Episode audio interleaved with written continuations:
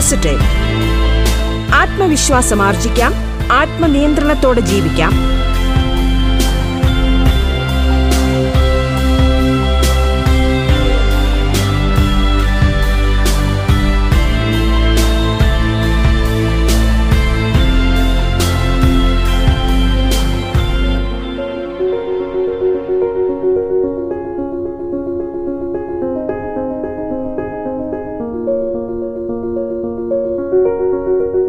നമസ്കാരം പ്രിയ ശ്രോതാക്കളെ. ബി പോസിറ്റീവിലേക്ക് ഏവർക്കും സ്വാഗതം. ജീവിത വിജയത്തിന് ശുഭാപ്തി വിശ്വാസം ഏറെ അനിവാര്യമായ കാര്യമാണ്.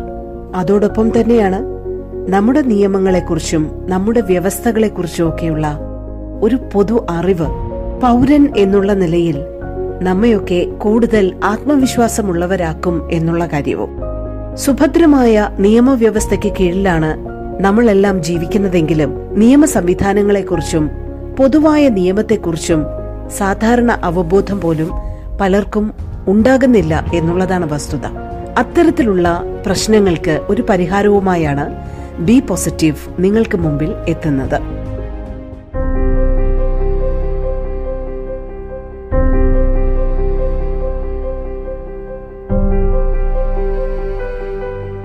ഗാർഹിക പീഡനങ്ങളിൽ നിന്നും സ്ത്രീകളെ സംരക്ഷിക്കുന്ന നിയമങ്ങൾ എന്ന വിഷയത്തിൽ അഡ്വക്കേറ്റ് അൻസർ തങ്ങൾ കുഞ്ഞ് സംസാരിക്കുന്നു.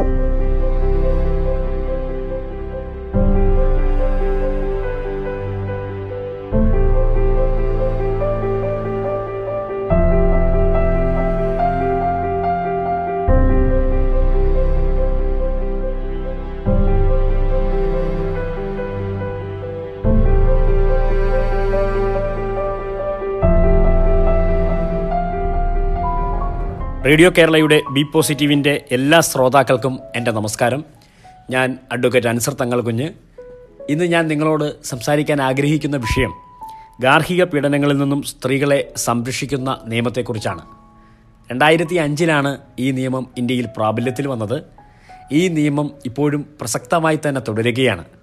നമുക്കറിയാം ഈ തൊട്ടടുത്ത ദിവസങ്ങളിൽ മൂന്ന് പെൺ ജീവിതങ്ങളാണ് സ്ത്രീധനത്തിന്റെ പേരിൽ ആത്മഹത്യയിലേക്ക് തള്ളി വീഴപ്പെട്ടത് സമൂഹം വളരെ ഞെട്ടലോടുകൂടിയാണ് ഈ വാർത്തകൾ കാണുന്നതും. അതുകൊണ്ട് തന്നെയാണ് ഗാർഹിക പീഡനങ്ങളിൽ സ്ത്രീകളെ സംരക്ഷിച്ചുകൊണ്ടുള്ള ഈ നിയമത്തെ എല്ലാ വ്യക്തികളും പൗരന്മാരും പ്രസക്ത ഭാഗമെങ്കിലും മനസ്സിലാക്കിയിരിക്കണം എന്ന് ഞാൻ ആഗ്രഹിക്കുന്നത്. നിയമത്തിന്റെ കടുകട്ടി വാചകങ്ങളില്ലാതെ ലളിതമായി നിങ്ങളോട് അല്പനേരം കൊണ്ട് ഇത് പറഞ്ഞു വെക്കാനാണ് ഞാൻ ശ്രമിക്കുന്നത്. പ്രധാനമായും ഈ നിയമം സ്ത്രീകളെ സംരക്ഷിച്ചുകൊണ്ടുള്ളതാണ് എന്നുള്ളതുകൊണ്ട് തന്നെ സ്ത്രീകൾക്ക് മാത്രമാണ് പരാതിപ്പെടാൻ അർഹതയുള്ളത്. പുരുഷൻ ഒരിക്കൽ പോലും ഈ നിയമം വഴി നീതി ലഭിക്കണം എന്ന് ആവശ്യപ്പെട്ടുകൊണ്ട് ഒരു അധികാര സ്ഥാപനങ്ങളിലും പരാതിപ്പെടാൻ അർഹതയില്ല എന്ന് സാരം. എവിടെയാണ് പരാതിപ്പെടേണ്ടത് എന്ന ചോദ്യമാണ് ആദ്യം നാം മനസ്സിലാക്കേണ്ടത്. നമുക്ക് പ്രൊട്ടക്ഷൻ ഓഫീസറിന്റെ മുമ്പാകെ പരാതിപ്പെടാം. അതല്ലെങ്കിൽ ഒരു സ്ത്രീ അവർ താമസിക്കുന്ന വീടിനോട് ഏറ്റവും അടുത്ത് നിൽക്കുന്ന പോലീസ് സ്റ്റേഷൻ ഏതാണെങ്കിൽ ആ പോലീസ് സ്റ്റേഷന്റെ പരിധിയിൽ വരുന്ന മജിസ്ട്രേറ്റ് കോടതി ഉണ്ടാകും. ആ മജിസ്ട്രേറ്റ് കോടതി മുമ്പാകെ ഈ നിയമത്തിന്റെ പന്ത്രണ്ടാം വകുപ്പ് പ്രകാരം അപേക്ഷ സമർപ്പിക്കാവുന്നതാണ്. ആ അപേക്ഷയിൽ കൃത്യമായും എതിർകക്ഷികൾ ആർക്കെതിരെയാണോ പരാതിപ്പെടുന്നത് അവരുടെ മുഴുവൻ മേൽവിലാസ സഹിതം കാര്യം കൃത്യമായി പറഞ്ഞുകൊണ്ട് പരാതിപ്പെടാവുന്നതാണ്. ആർക്കാണ് പരാതിപ്പെടാവുന്നത് എന്ന ചോദ്യം സ്ത്രീകൾക്കാണ് പരാതിപ്പെടാവുന്നത് എന്നതിന് ഉത്തരവുമാണ്. എന്നാൽ ഏത് സാഹചര്യത്തിലാണ് ഇത് പരാതിപ്പെടാൻ കഴിയുന്നത് എന്നത് നാം മനസ്സിലാക്കണം. ഒരു സ്ത്രീക്ക് എപ്പോഴാണ് ഈ നിയമം വഴി ഒരു പരാതിപ്പെടാൻ അർഹതയുള്ളത് എന്ന് ചോദിച്ചാൽ ആ ഒരു സ്ത്രീ ഒരു ഭവനത്തിൽ താമസിക്കുകയും ആ ഭവനത്തിൽ താമസിക്കുന്ന ആളുകളുടെ സമീപനം കൊണ്ട് മാനസികമായോ ശാരീരികമായോ പീഡനങ്ങൾ ഏറ്റുവാങ്ങുകയാണെങ്കിൽ ഗാർഹിക അതിക്രമങ്ങൾ നേരിടുകയാണെങ്കിൽ ആ സ്ത്രീക്ക് ഉറപ്പായും ഇത്തരം പ്രവൃത്തികൾ ചെയ്യുന്ന വ്യക്തികൾക്കെതിരെ ബഹുമാനപ്പെട്ട കോടതി മുമ്പാകെ മജിസ്ട്രേറ്റ് കോടതി മുമ്പാകെ ഈ നിയമത്തിന്റെ പന്ത്രണ്ടാം വകുപ്പ് പ്രകാരം അന്യായം ഫയൽ ചെയ്യാവുന്നതാണ്.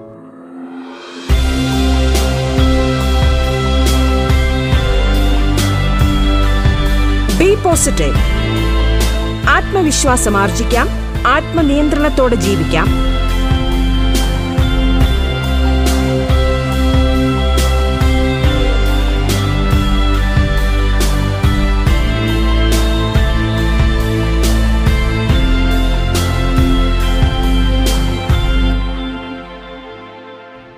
ഇനി നാം മനസ്സിലാക്കേണ്ടത് ഏതൊക്കെ നീതിയാണ് ഏതൊക്കെ ആവശ്യങ്ങളാണ് ഒരാൾക്ക് ഒരു സ്ത്രീക്ക് ഈ കോടതി വഴി ആവശ്യപ്പെടാൻ കഴിയാവുന്നത് എന്നാണ് നാം മനസ്സിലാക്കേണ്ടത്.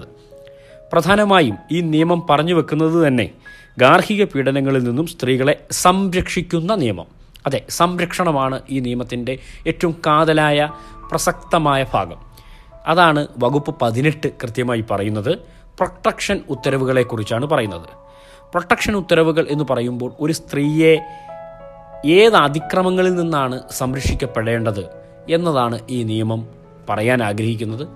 ഒരു സ്ത്രീ ഒരു സ്കൂളിൽ പഠിക്കുന്നതോ അല്ലെങ്കിൽ കോളേജിൽ പഠിക്കുന്നതോ ആയ ഒരു പെൺകുട്ടി ഒരു സ്ത്രീ അവർ പഠിക്കുന്ന സ്ഥാപനത്തിൽ വന്ന് എതിർകക്ഷി അതായത് അവർ താമസിക്കുന്ന ഭവനത്തിലെ ഒരാൾ വന്ന് പ്രശ്നങ്ങൾ സൃഷ്ടിക്കാൻ സാധ്യതയുണ്ടെന്ന് മനസ്സിലാക്കിയാൽ ആ വിവരം ബഹുമാനപ്പെട്ട കോടതി മുമ്പാകെ ബോധിപ്പിക്കാവുന്നതാണ്.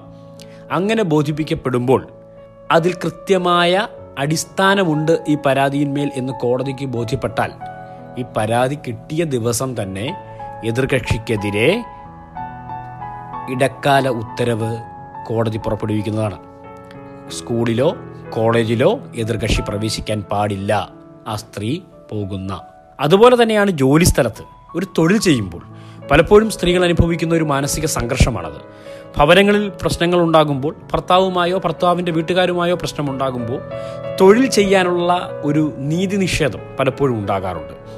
തൊഴിൽ ചെയ്യുന്ന ഇടത്ത് ഭർത്താവും ഭർത്താവിന്റെ വീട്ടുകാരും പ്രവേശിക്കുന്നു. അവിടെ ആവശ്യമില്ലാത്ത പ്രശ്നങ്ങൾ ഉണ്ടാക്കുന്നു ഉടൻ തന്നെ ആ തൊഴിലിടത്തിൽ നിന്നും തൊഴിലുടമ ആ സ്ത്രീയെ പുറത്താക്കുന്നു. അത്തരം അത്തരം നടപടികൾ ഒരുപാട് നടന്നിട്ടുണ്ട് നമ്മുടെ നാട്ടിൽ.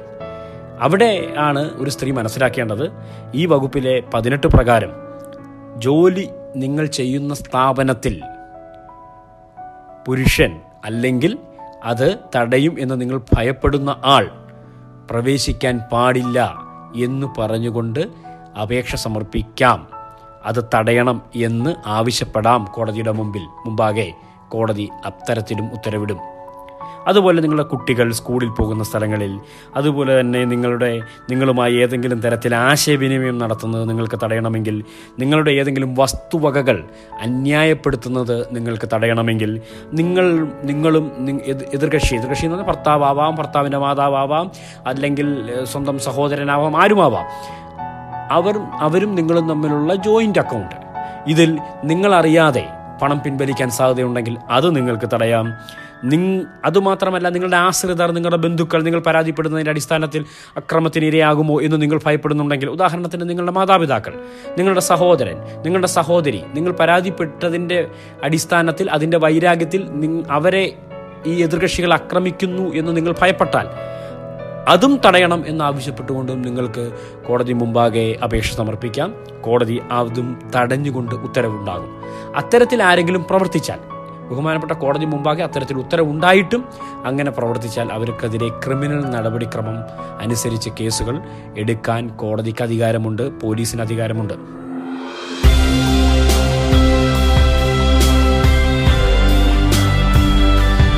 ബി പോസിറ്റീവ് ആത്മവിശ്വാസം ആർജിക്കാം ആത്മനിയന്ത്രണത്തോടെ ജീവിക്കാം.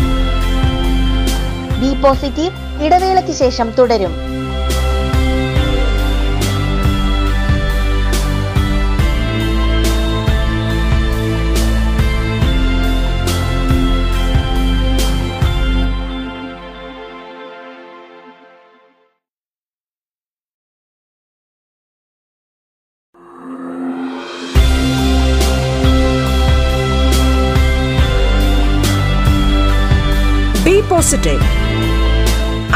ആത്മവിശ്വാസം ആർജിക്കാം ആത്മനിയന്ത്രണത്തോടെ ജീവിക്കാം. തുടർന്ന് കേൾക്കാം ബി പോസിറ്റീവ്.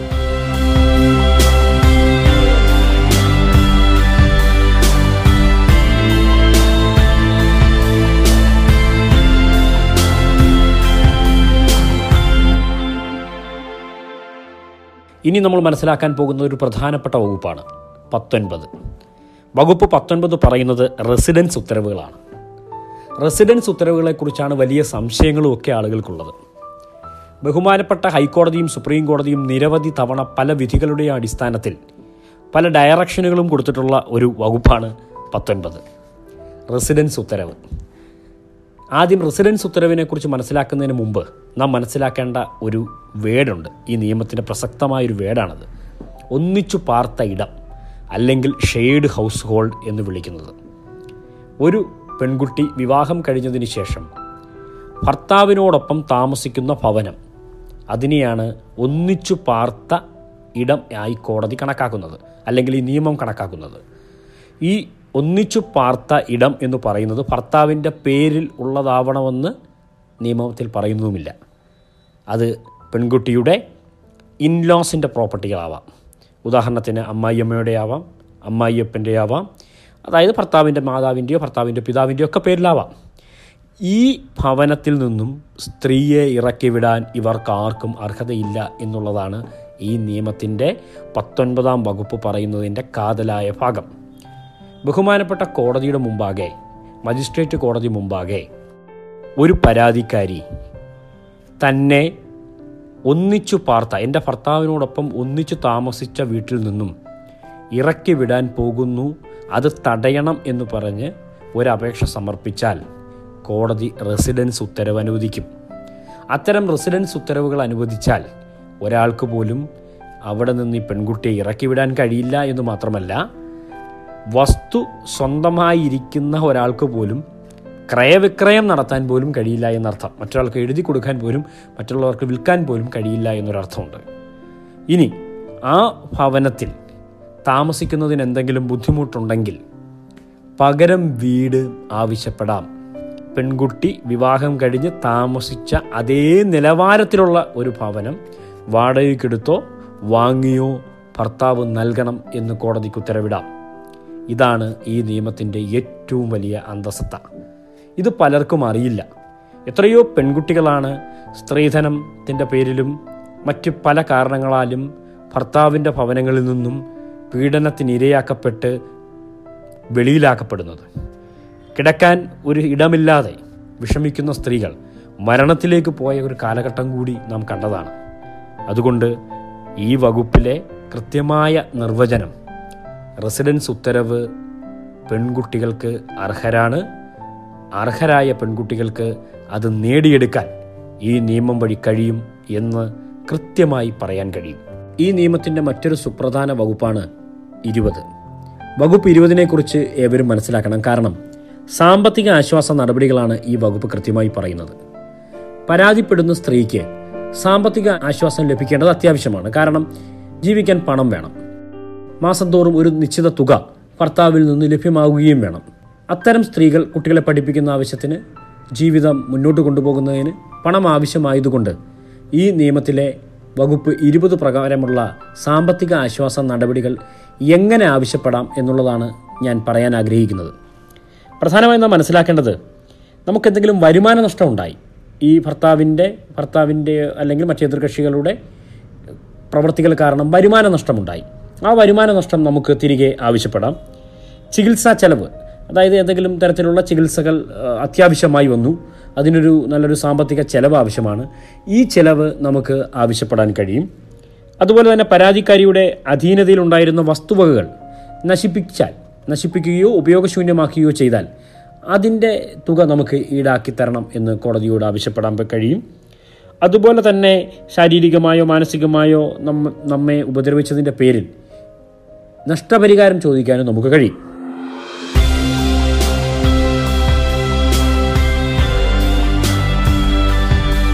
പോസിറ്റീവ് ആത്മവിശ്വാസം ആർജിക്കാം. ആത്മനിയന്ത്രണത്തോടെ ജീവിക്കാം.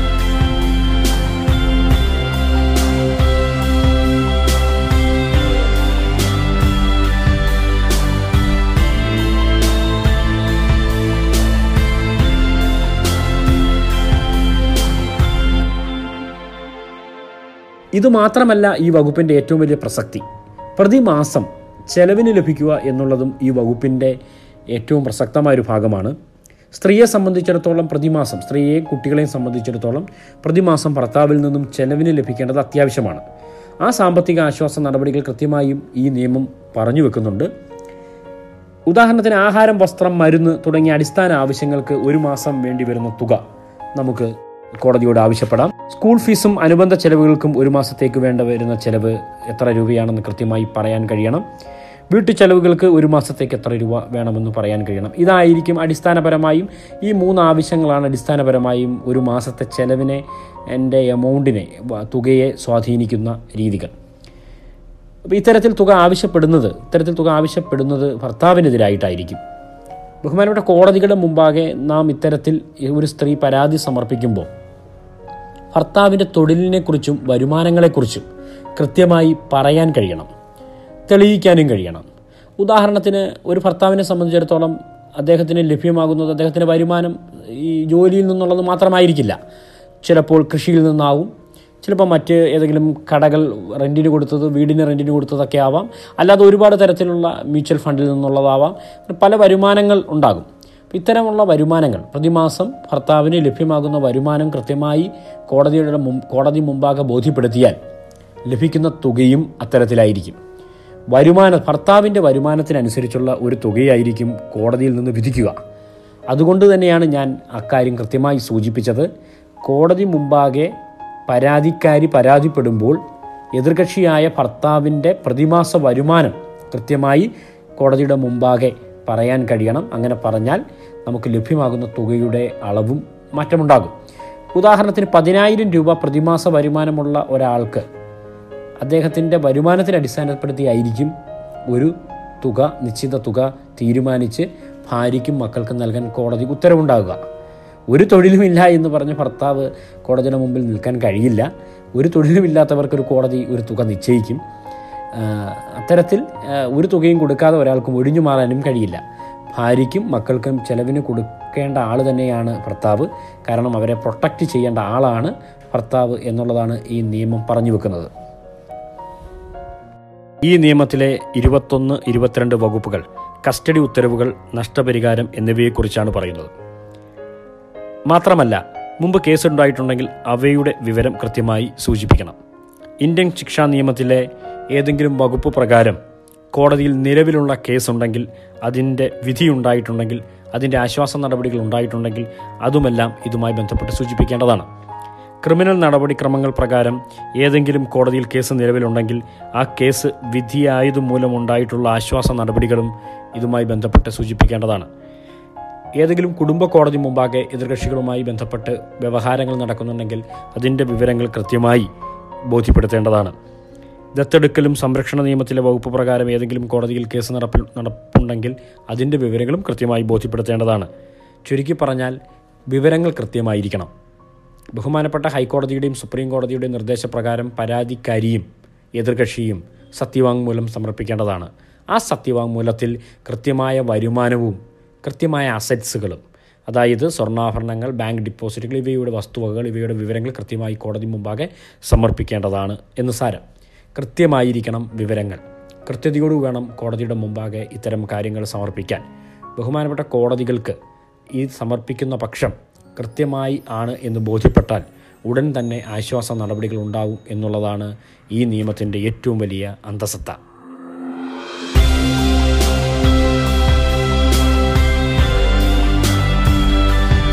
ബി പോസിറ്റീവ് ആത്മവിശ്വാസം ആർജിക്കാം ആത്മനിയന്ത്രണത്തോടെ ജീവിക്കാം.